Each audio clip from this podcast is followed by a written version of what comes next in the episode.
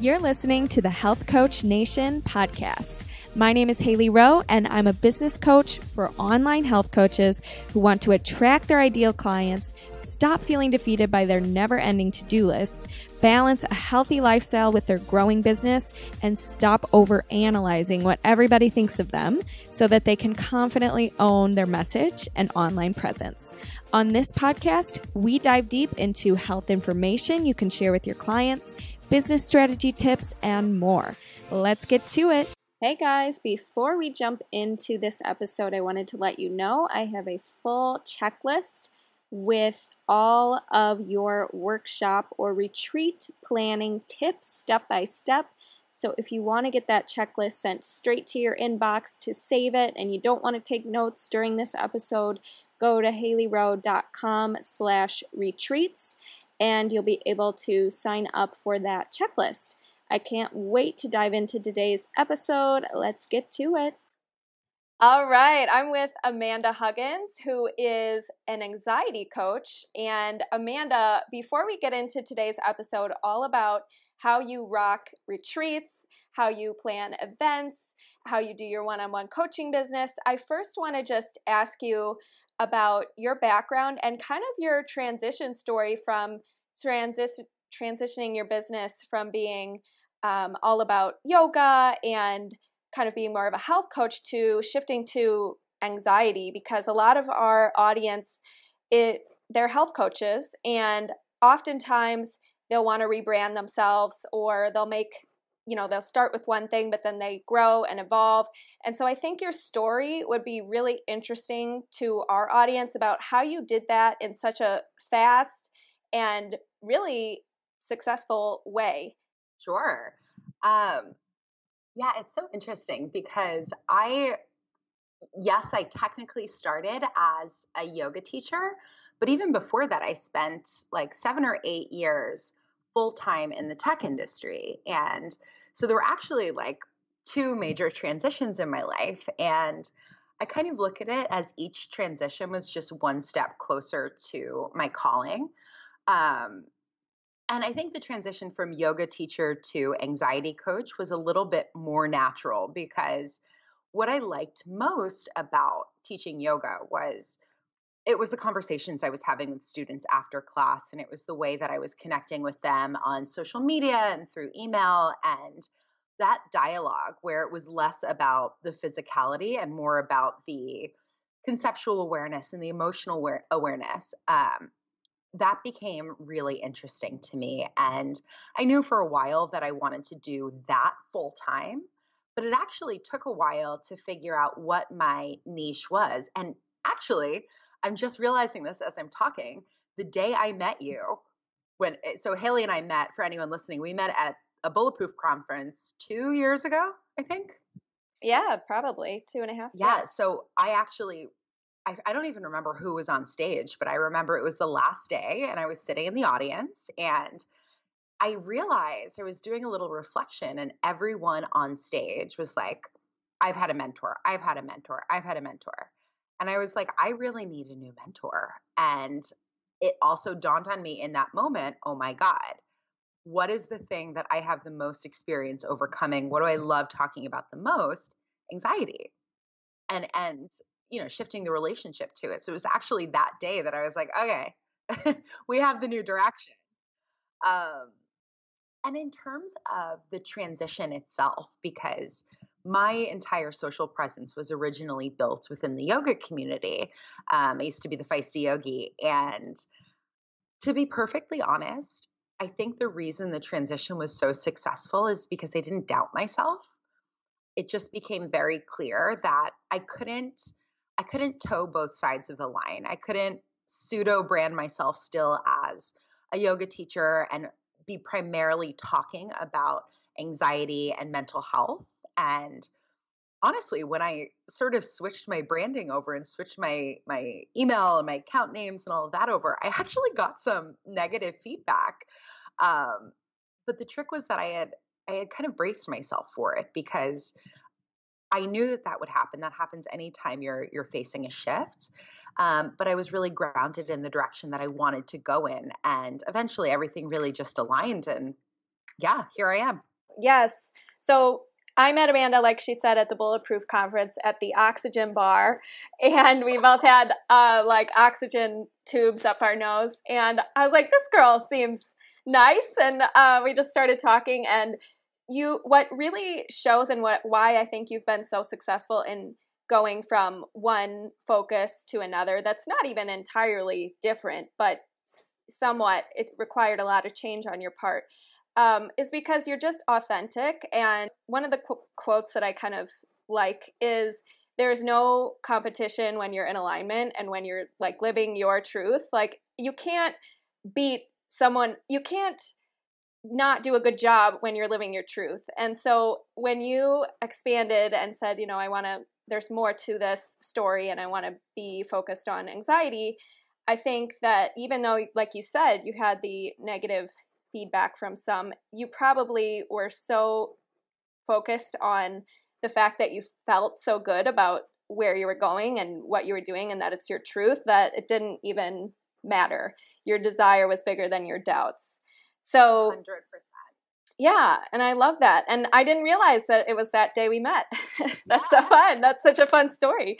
Okay, let's move to your career path because everybody who might not know you, they should definitely follow you on Instagram because you're super real. You share your journey. I've gotten to see a lot of your growth. Um, you mean you were already killing it when I met you, but you've just seemed to come really far in your business. And you probably don't get to talk about that a lot because you're more focused on actually providing anxiety tips uh, for your crew over there. So um, I want to shift to talking about events and retreats. So, you've been leading a lot of these things over the years. And for people who are new to this, there were a lot of common questions that I got, and so I want to get into those first. So, let's first go over what was your very first event, and how did you know it was time to do that in your business? Wow, that's a good question. I think my first event was with uh, it was it was with this um, organization called Holisticism.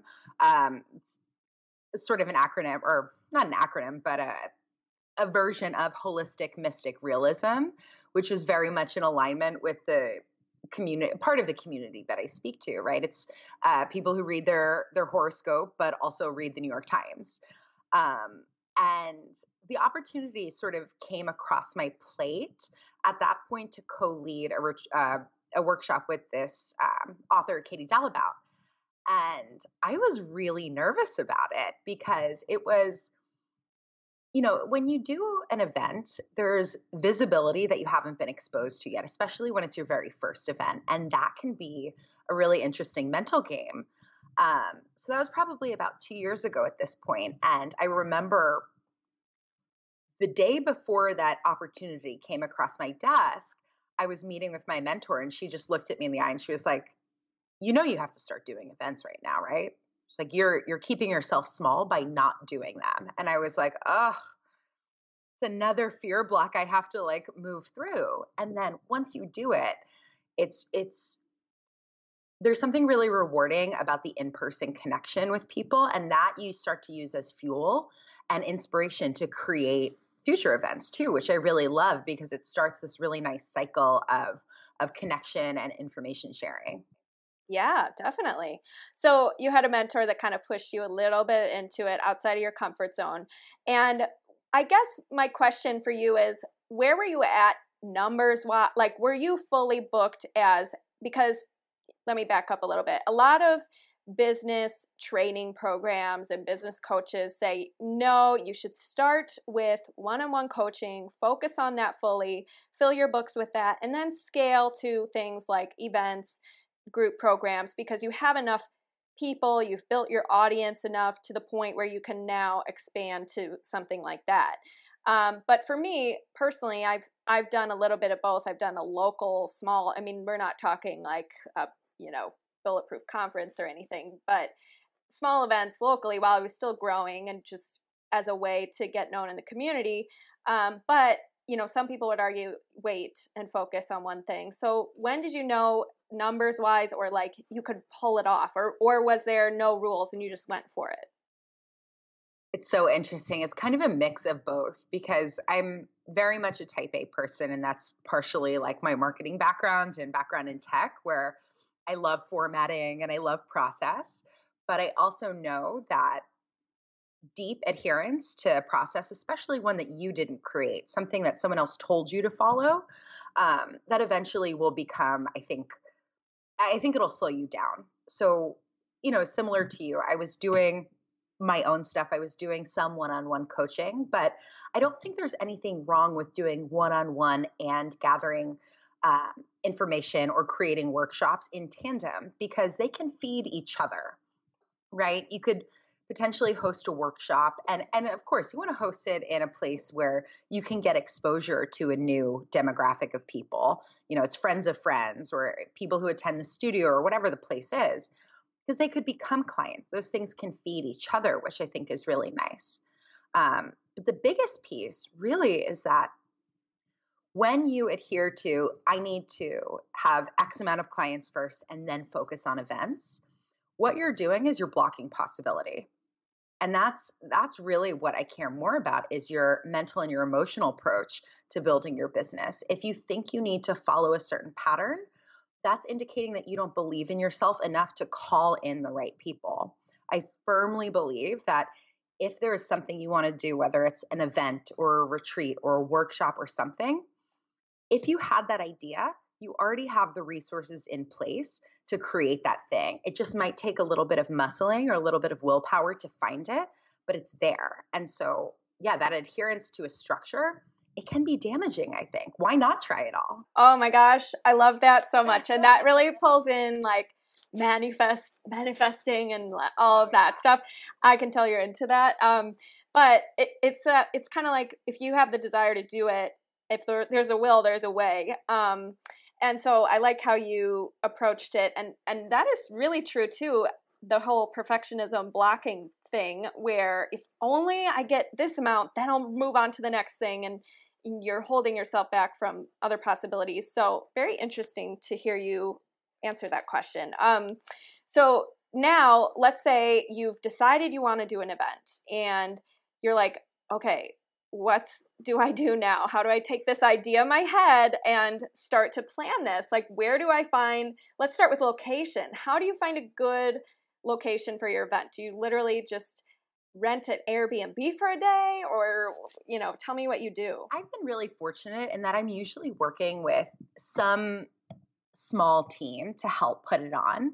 Um, I don't have necessarily a large team of my own, but usually through like friends or or colleagues in one way or another, um, there's some sort of support. So, for example, with one event that I put on, I found someone on Instagram and I was like, "Hey, I saw that you did an event at this place. You know, what are the rates?" I, I, I think the first step is just research, right?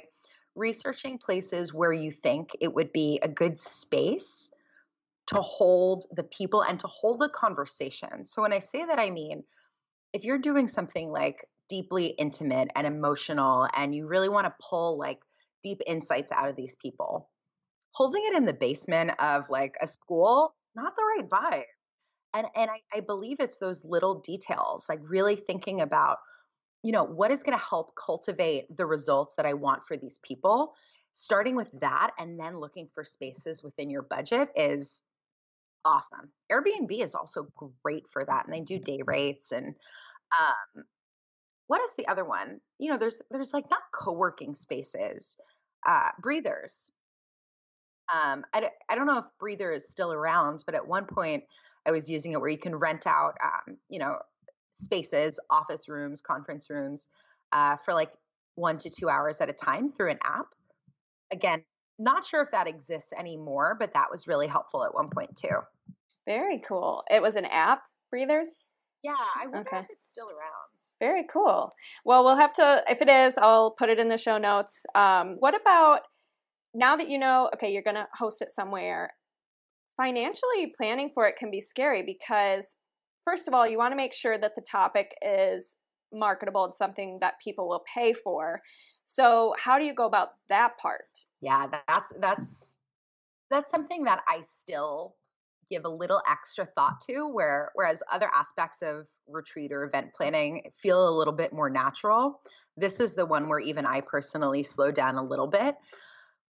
My approach has always been to listen first you know if you have a community ask them what they're curious about ask them what they're struggling with and then build something marketable off of that or look around at people that you admire, look around at really successful workshops that you've attended, and get really clear on what was sticky about the original messaging, right?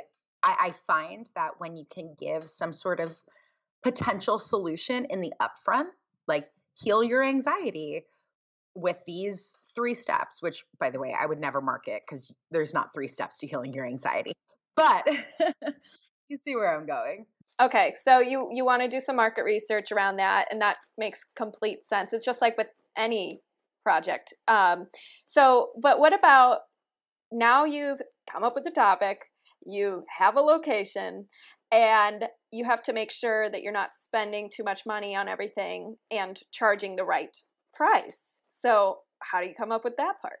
So uh, the price thing is is where I would start. I think most people undersell themselves or their price point because they're afraid that people won't attend if that price point is higher. You speak your value to people by how much you charge. And that has to be done in integrity, right? And integrity goes on both sides of the spectrum. You don't want to overcharge if you truly and authentically feel you cannot deliver on that price point. But I think more often people undercharge because they're afraid you know what if i what if only 10 people show up instead of 20 and to that i would say do the higher price point. If that feels more authentically resonant with you so what if only 10 people come? Then they're 10 very committed people and those are the people you actually want there. They're probably in the market that you want. They probably have the mindset you want and i guarantee they have other people to refer to you. And again if you're thinking about having a feedback loop between your client base and the external events that you're creating, that's another opportunity, right? It's word of mouth. So those 10 people are probably much more valuable than 20 randos who came for a $20 workshop. Right, totally. Uh, when one thing we kind of probably didn't discuss when you were saying how to plan it for something that people would pay for is the importance of picking who are the type of people you want to go to this workshop instead of saying it's for everybody who wants to lose weight. So that's what it's for. Anybody and everybody and versus, you know, and especially for when you're creating this space like you said where people feel comfortable sharing and you're in a group with, you know, eh, people who are from all over the place, like no tight niche at all and they might not feel comfortable. So, for example, if it's an all women's event, you might feel more open to sharing. Um, okay, so that's good. So you come up, and I love what you said about not un- undervaluing yourself. That's something that I've done in the past for sure. And I think that people have the wrong perspective on price. They think of it as you're just paying me money, you're just giving me money, versus they are investing in their transformation. You are providing results.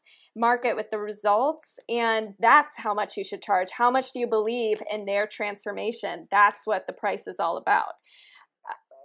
Totally. So now that you we've already planned the price the marketing you know who it's for what it is where it's going to be.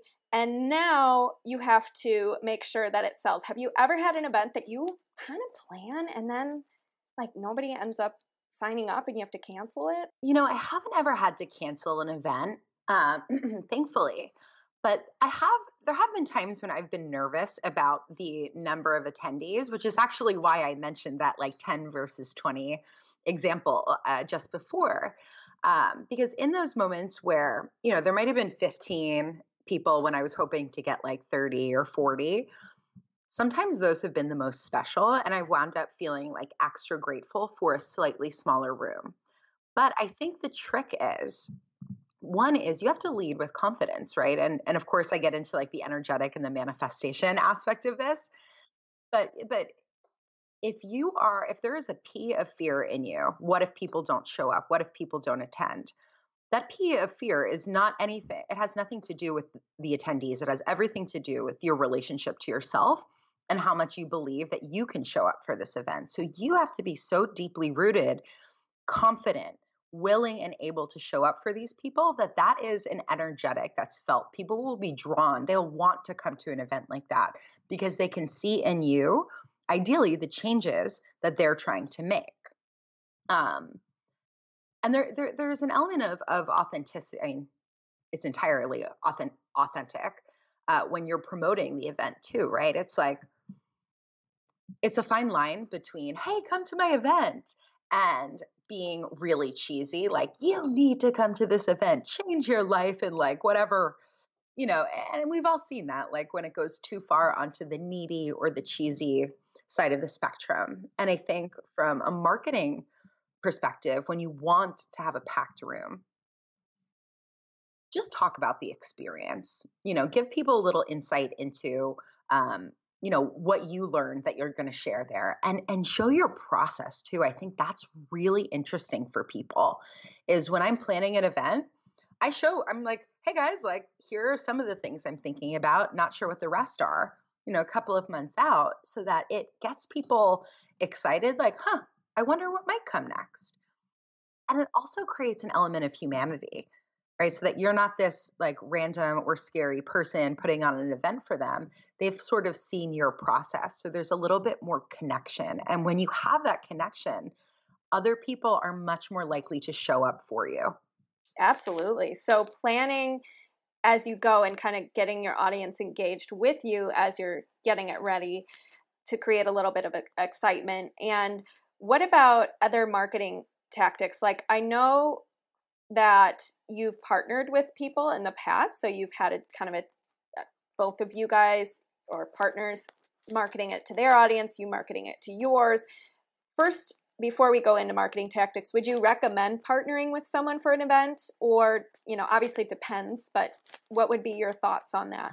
I think, especially if this is like your first or second event, it's a great idea to partner with someone or with a studio or a space that's done events in the past because there's dual benefit.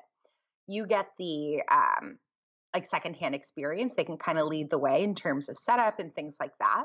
But it also takes the edge off of any fear you might have or, or holding the sole responsibility for it going right. So I think that that's a great idea. And if your audience is a little smaller, you can get exposure to a new set of people. Um, so there's there's a ton of benefits to to partnering with someone. I think. Um, so, what was the second question? We'll get into it, but now I want to add to this. this is juicy. So, yes, let's say they do want to partner with someone, but they're like, how do I ask them? How do I, you know, this person seems a little out of my league. I don't know, you know, what, how, and I'm always, you know, at the end of the day, unfortunately, in business, it's a lot of what's in it for me. And we can't really get around that. And so, how do you, in a way that doesn't feel weird or icky or, you know, like you're not a burden, um, and this goes back to self worth, really. Um, but how do you get up the courage? Because I know there's going to be listeners listening who feel like, I don't know who to ask and what, what to say and how do I. What do you do? How do you confidently go about finding a partner? A great question. Um, and I think there are a couple tiers to it. So if you're really first starting out, just look for someone who's a couple of steps ahead of you, right? Not not a mountain's worth of space ahead of you. Not that you don't have the ability to work with that person yet, but you want to get your legs first. You want to get a little bit of experience. So work with someone who's doing what you've been doing for a couple of years longer. Maybe you know them. Maybe you can get an introduction to them. Those those warm leads are really nice because it creates this little uh, cocoon of you know i'm going to call it pseudo safety because there's never true safety in an outreach right? There's a little vulnerability there. But um, you know a warm lead is really nice when you're within you know one or two layers of your your personal bubble but you always have your sights set on that dream partner I think that's really important is to not, you know, I'm not a fan of aiming small. I like to have a large vision and hold that vision, but then use that as my lens for how I select partners and how I select marketing opportunities. Will partnering with this type of person help me or hurt me in reaching my ultimate goal of working with X person or doing this thing? And that's not in a holier than thou way. It's in a very discretionary way. Um, and and you know, I think you mentioned like a little bit of uh, internal belief or self worth. You know, that comes into play too because even when you are reaching out to people a couple of steps ahead of you, that never means that they are better than you. And it doesn't mean that you are better than them. And you have to remember that. They just might know a little bit more right now, or they might think a little bit differently, but you can't let someone else's progress, uh, you know, rain on your uh, your growth parade. Uh, which is kind of cheesy, but it's true. And, and to really level set and remember, they are just people. I am a person, and I actually really respect them. Everyone loves hearing that someone wants to work with them, they, that they're respected. Like worst case scenario, they're flattered and they say no. Great, move on. There's always more. Oh, this is good. This is very good. I'm very excited about this. Um, so now marketing. So now let's say you do have a partner, or maybe you're going at this by yourself. And you said you share the journey of the planning to get people excited. What else do you do marketing wise to promote an event? That's a super general question, but maybe you can start with that.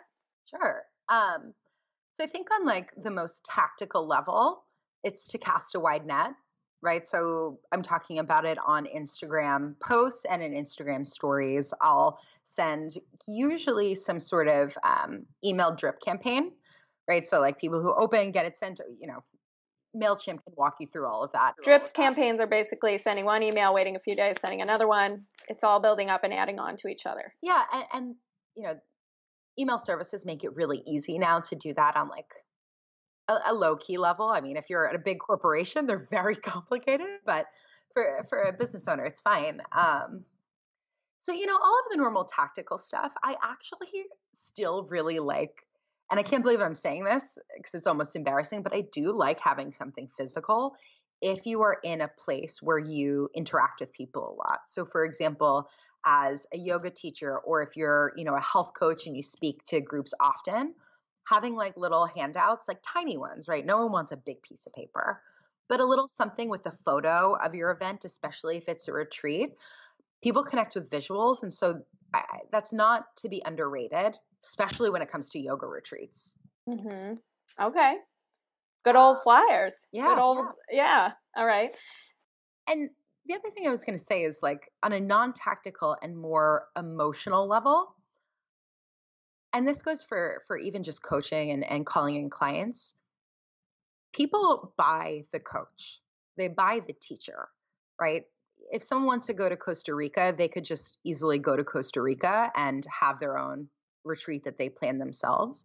But people who are coming on my retreat with my partner uh, brendan burns and i it's because they want to learn from either me or brendan or the combination of the two.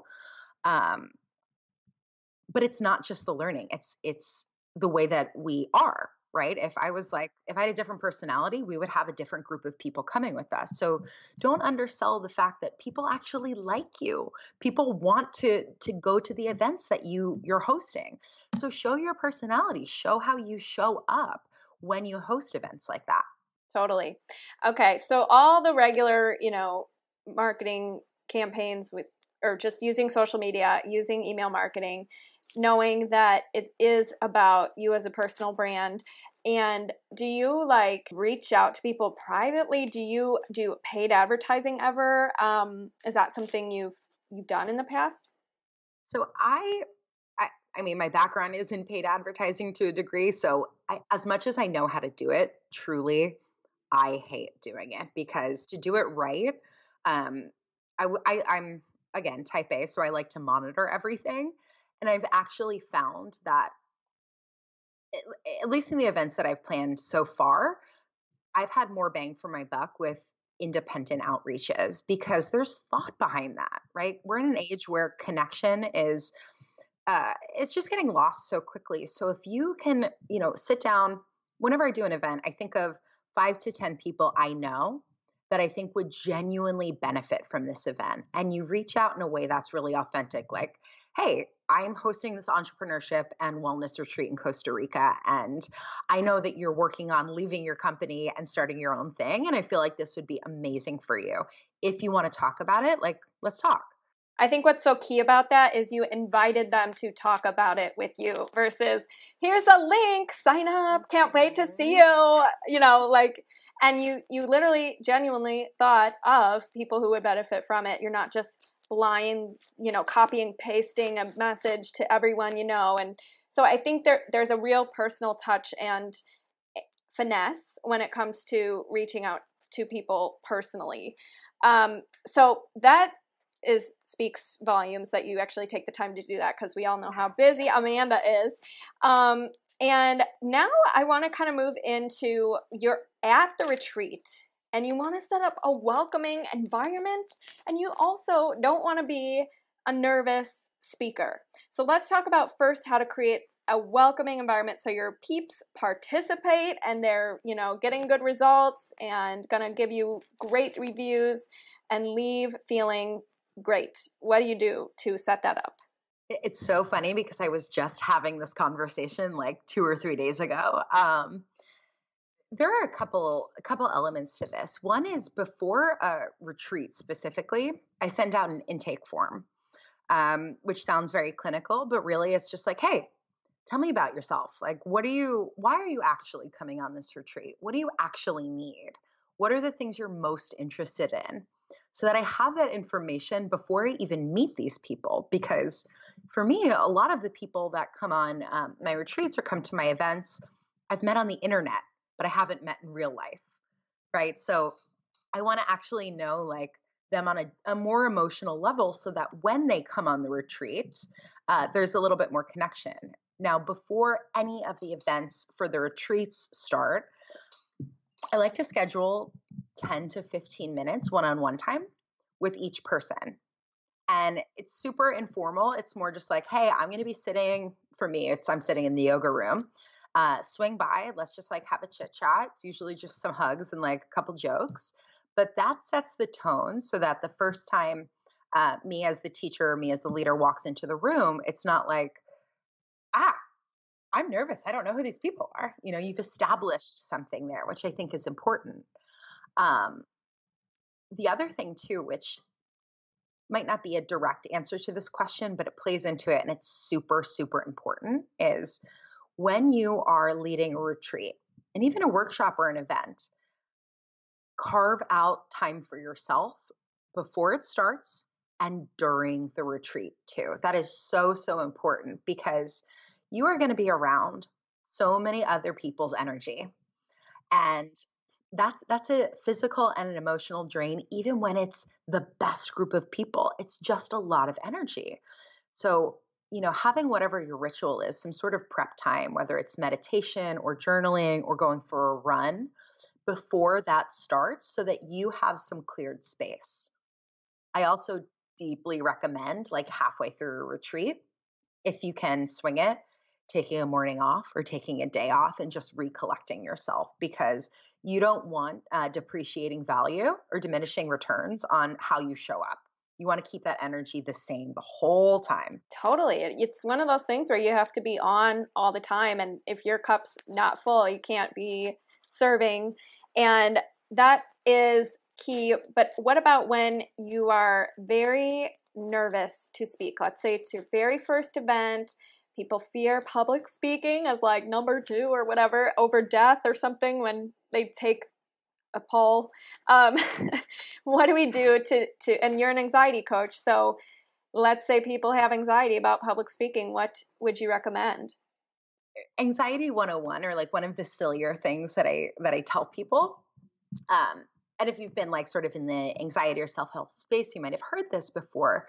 Is to think about your feet like when you're walking into a room or you're walking into a meeting to just draw your attention down to your feet because one that's a siloed activity. It's one foot in front of the other, one in front of the other. It becomes very methodical. So you wind up softening a lot of the excess noise in that focusing on just uh, taking steps. It does the same thing that meditation does, but you're kind of doing it in a way where you're directing focus on something so simple that there's actually less room for those nervous or those anxious thoughts to come to mind. Um, but it, you know, I was just listening to Brene Brown's Dare to Lead last night, and in that book, in the very beginning, she's talking about how nervous she was to go speak. And now this is a woman who, I mean, her entire career is built on speaking to people, gathering research, and then presenting that information. Um, and you know, in this little clip in this part of the book, she was just like, they're just people, right? They're just people. And you have to remember that if someone has paid money for an event that you are hosting, or even if they haven't paid, even if they just showed up, they're interested. They want to hear what you have to say and allow that to be a cushion for you, right? There are people who believe in you inherently. Their presence indicates that. So soften into that. Yeah, they're on your side. I love that. Uh huh. Because I think a lot of times people just look out and see, like, oh, this is so intimidating. They're staring at me. But obviously, they're staring at you because they believe you're going to help them with something. Right. and so, actually, I, I wrote a blog about this a long time ago that helped me really with, because I sing in a cover band. Um, and I used to get really nervous singing. And I would think about how when you get nervous, it's actually selfish because it's taken away from your performance and you're not giving your best to the audience because you're just so focused on yourself and how nerve wracking it is versus just, you know, thinking about they obviously want a good show and so I'm going to get out of my own way for the sake of these people and and go for it. Um, really good recommendations there. Now, when you're planning, going back really quick, do you have, besides um, breathers, which we don't know if it still exists, do you have any other tools, apps, or, you know, things that you use to keep things tight and organized and structured um, and track, you know, whatever you need to track? I love just creating spreadsheets. I am such a spreadsheet queen. Um, there's no like one and done format. I create a new one for every event, and it's mostly for my own benefit. Half the time, I'm not even sharing that with other people.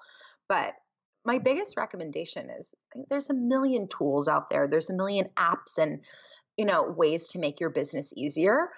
What I see most often is that people dive into trying everything that they become even more overwhelmed. So you know, start at the beginning. Start with what is it that you're looking to create? Is it more efficiency? Is it more organization? Is it, uh, you know, more fun? There, there are apps that are just like engaging interfaces, right? Like, think about what it is you want, and then just select two tools max. Anything more than that is usually unnecessary. Because to be honest, most tools can do everything, or mostly everything that you need anyway. And do you have a way to, for members, especially health coaches, right? Because we can't make claims that we're going to cure someone's disease, you know, from coming to this workshop.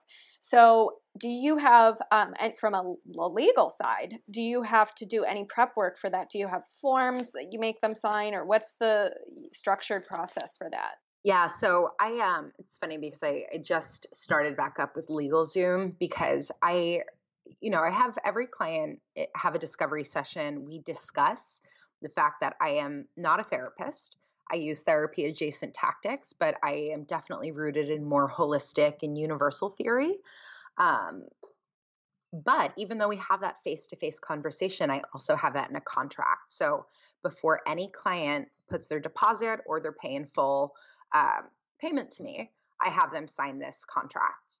Um, and that also includes the information about cancellation and things like that. But uh, that's you know sent via DocuSign. I have everything. I print out everything too because I'm I'm sorry environment. I'm sorry universe as I'm saying this, but I do too. Um, it, it's it's okay. Um, but hey, listen, I balance it out, right? Like I recycle, and my car is low emission. So I believe that. I believe that. um, but yeah, I, you know, I don't like to get too litigious, but I do want to make sure that A, I'm protected and that my clients also are very clear on what I can and cannot do. Because the, the last thing I would want is, you know, even any legal stuff aside, you don't want to get halfway through a package with a client and realize they had a totally different understanding of how I can serve them. And then you have to backtrack Right. And what I think people are going to take away from this episode is the before work that you need to do to get the info that you need for the workshop, meaning learn getting like you said having a call or talking to the person before so you have an idea of who's out there in the audience what they're really looking for and you can deliver based on their expectations because the worst like you said the worst thing you can do is well number one from a legal standpoint say that you can do something that you're not allowed to say but number two um, just go in not knowing what they truly want and just guessing and going for it. And then they're upset that they spent the money on that. So uh, really good tips there. And what would you say does not let's say you're in the room you're doing your retreat people seem to be resonating but you can't please every single person. And you also can't control you know their feelings their emotions their take on on the event. So have you ever had a nightmare situation or something where you're like, "Oh my god, I can tell that the room is not responding to this and I need to quickly change the subject or anything like that that you would um you've learned from? Yeah, I wouldn't even call them um, you know, luckily I've never had like a nightmare moment, but there are definitely times because again, like I work with like sometimes very heady and esoteric concepts. There's a lot of tactical stuff but there's also a lot of like you know more spiritual stuff and things like that um, and i've learned that when you get too head in the clouds with a brand new group you've lost them. So for me uh, it's really important that i'm reading the audience and if i'm using a word where i see a couple of head tilts it's like okay pause there and rephrase that or or explain that. Um, i found one of the easiest ways to recover from something like that you know for example if you're saying you're telling a story or you're describing something that people aren't connecting with uh, i love analogies and you can make analogies really funny so if you can tell people aren't clicking with what you've just said well it's kind of like uh, have you ever seen like a car going backwards in reverse you know you just like make something comparable and usually it winds up being funny um, and and laughter is also a really good way to immediately reestablish connection. So uh, it and I think that happens to everyone. You're going to lose people. But the real test is can you bring them back without allowing yourself to drop into the nerves and drop into the self-doubt? Right? Just see it as as the goal. It's like I'm losing them. Great, let's get them back. There's not even a second to doubt yourself. Right. I love that. And what about if people um somebody asked in uh, when I was asking people what they wanted to know about planning retreats on social media, they said what kind of activities do you do to keep them engaged? So instead of literally just talking the entire time, what do you do? Do you do breakout groups and then have some kind of game or any tips for when it comes to planning activities? Yeah, um, I think the structure is really important because, especially if you're doing a retreat in a location that's exotic or a destination for people, you don't want to have the entire retreat uh, be meetings and be lessons because people are going to become, even if they don't mean to, there's going to be resentment because, oh my God, it's gorgeous in Bali and like I'm still in another lesson. Like, how is this possible? So, what I found, um, and especially the retreat company that I work with, uh, Revamp Retreats, what's worked best for us is usually a morning class, a lot of free time, right? Especially if there's meals included, people will reconvene, but then some sort of event or class at the end of the night to mark that day. And it's really helpful to have the days set up as themes, right? So, day one is like uh, breaking down your fears. Day two is dropping into trust. Day three is whatever. And so when you set the tone from the beginning, people are locked into that concept. And you'll see that it just starts to weave in and out of their conversation. So they're still very much engaged while they have opportunity to enjoy themselves outside of your workshop. Yeah. Well, when you said you're going to a beautiful location, it seems like they would be so sad if they were just stuck in a room and um and it'd be cool if even you could like give them things to do out in nature that are centered around the topic of the retreat. Um, oh, yeah.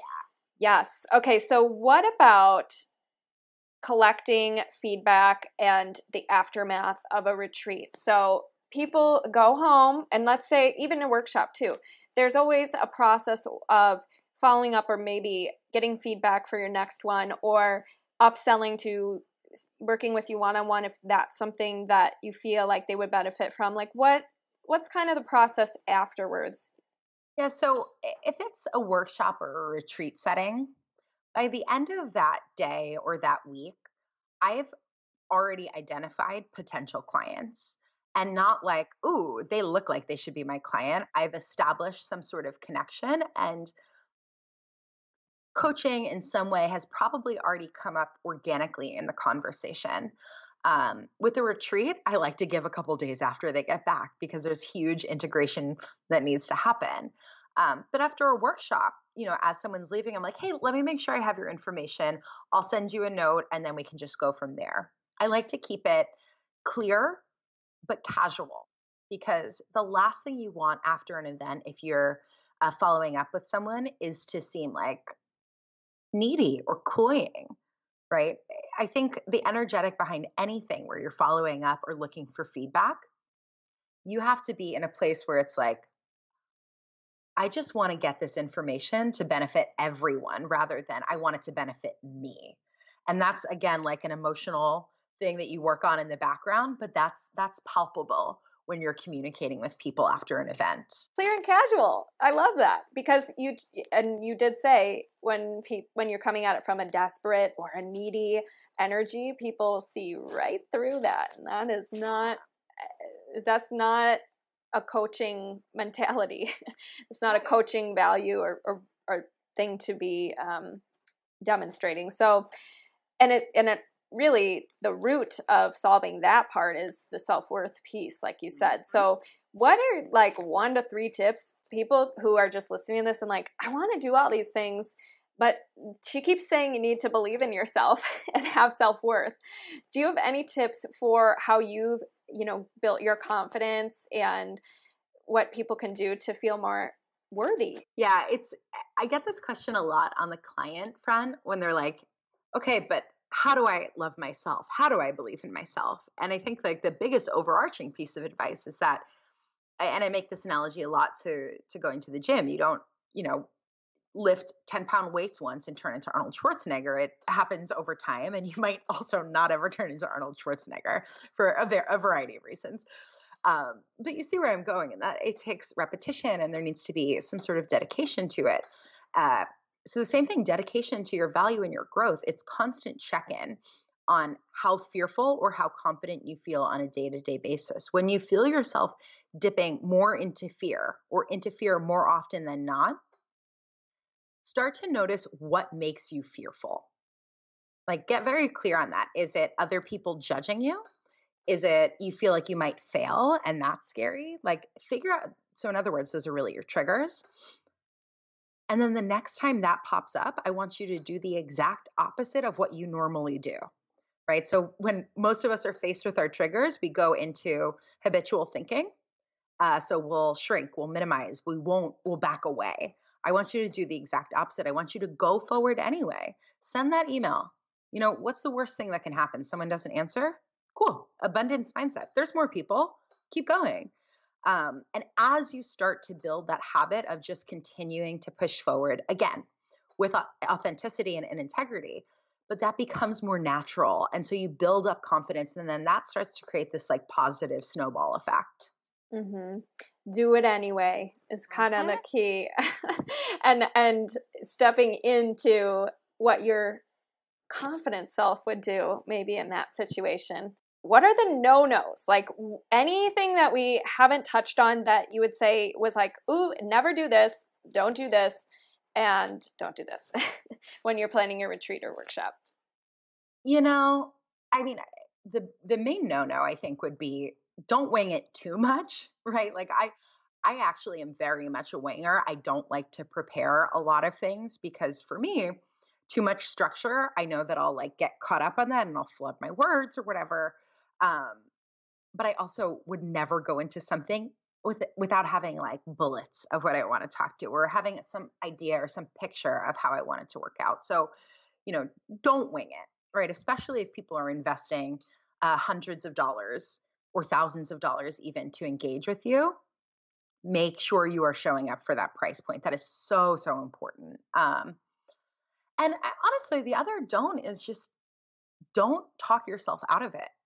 You know, that there are so many brilliant and talented people, e- even coaches, truly, who, who I know, or who I've seen, who have so much potential. And the only thing stopping them is themselves. And they keep saying, like, oh, I'll do it later. Oh, I don't know. Like, so and so is better than me. Don't look around to your competition. The only competition is within yourself. And again, what I was saying before, just keep going. Just keep going. I love it. I want to talk about your transition because you um, left your full time job, I believe, in the within the last was it the last year or last, two years? Yeah, last two years. Okay, and we want to know what was that transition? What was the point of you feeling like, all right, it's time. I'm there. I mean, you're never there, but you know what I mean. and I want to leave my job. What was that process like? So I, I knew I wanted to not be in a corporate world. I did not want to have a boss. Um, for no reason. I, you know, I was really lucky. I had a lot of really good bosses and I had a lot of great coworkers, but my heart was just never in any of the things that I was doing. Even if what, tell our audience what you did because I know you, I know it, but I don't think they do.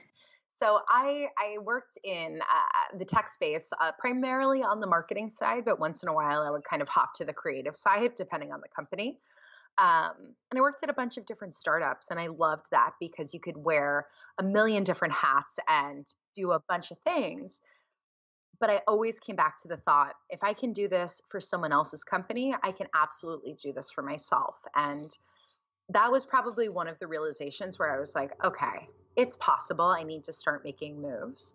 But there is preparation that has to come into play, right? Building up a client base, understanding what your business offerings are, building up your confidence in selling yourself. And so I was really fortunate in that I had a very open relationship with um, my last company. And so I just told them, like, this is not my forever. And I am as invested as I can be but if there's anything we can work out, I would love to. And we literally just wound up creating sort of like a trickle down plan where I went from full time, yeah. So what was interesting was that I went from full time to three days a week, and I kind of picked the date for me to go three days a week uh, at random. And then the second I said it, I was like, "Oh my god, I'm not going to be ready by that day. That that's so that's so soon." Um, but it made me work. It it forced me to make that transition, and so knowing that, I set my quit date like two months earlier than I was really comfortable with because you can extend anything as long as you want, but you can actually start things way sooner than you want to, too. So, yeah, I just kind of very abbreviated the timeline and everything worked out. that is brilliant. What a cool situation where you were able to kind of scale it down. And and honestly, I think more people would be able to have the situation they want in life if they conjured up the courage to ask and also be resourceful the way you were, where you gave yourself kind of a deadline and it forced you to step up to the plate, rise to the occasion, make it happen, figure it out, and and you know learn and learn what you needed to learn. So I think there's a few themes here in this episode: the resourcefulness, the you know, preparing in advance, but also not gluing yourself to a situation that is not going to serve you or that's that's limiting yourself from other things um, and then just the ability to know your self-worth know your that you can be confident build it over time with baby steps um, I think those are like some key take home takeaway points. You summarized it, girl. I think that's it. you can tell I'm very type A because I'm like, okay, here's here's the here's the lessons. Here's now here's here's how I'm going to apply them. Um, okay, so now where tell us about your most recent retreat coming up. Um, where it is, how can people learn about you, and how can people connect with you? Yeah, so my next retreat, which I'm so excited about, we just had uh, one of our planning calls a couple days ago. It's in Costa Rica. It's an entrepreneurship and wellness retreat. So everyone who's coming on the retreat is either um, running their own business or curious about running their own business. So It's part yoga and meditation. I'll be teaching that every morning. And then my partner and I will be splitting um, mindset workshops. So we have some cool stuff about balancing masculine and feminine energy because that stuff really comes into play. Even if you're not into the woo woo side of things, that understanding is super key. And then like surfing and ATV riding. So it's it, it's just going to be so fun. um, so that is in May. Uh, and that information, and then just all information on how to connect with me, is on Instagram. My handle is anxiety to empowerment, which is all one word and very long, but I am the only person with that name. So you will definitely be able to find me. I love it. Okay. And one last question for any new entrepreneur who is a health in the health or wellness field, what would you say your best maybe three pieces of advice would be? Um, it sort of echoes what we talked about, but really understand who you're serving. Right? Don't eh, casting a wide net can be helpful in some cases, but when you are a health coach specifically, what is the real clientele that you're trying to work with? You know, for me, I'm I'm as specific as at this point I really only work with independent business owners and C-suite executives and I have a bunch of reasons for that. But that lens is really helpful in understanding who you should and shouldn't work with.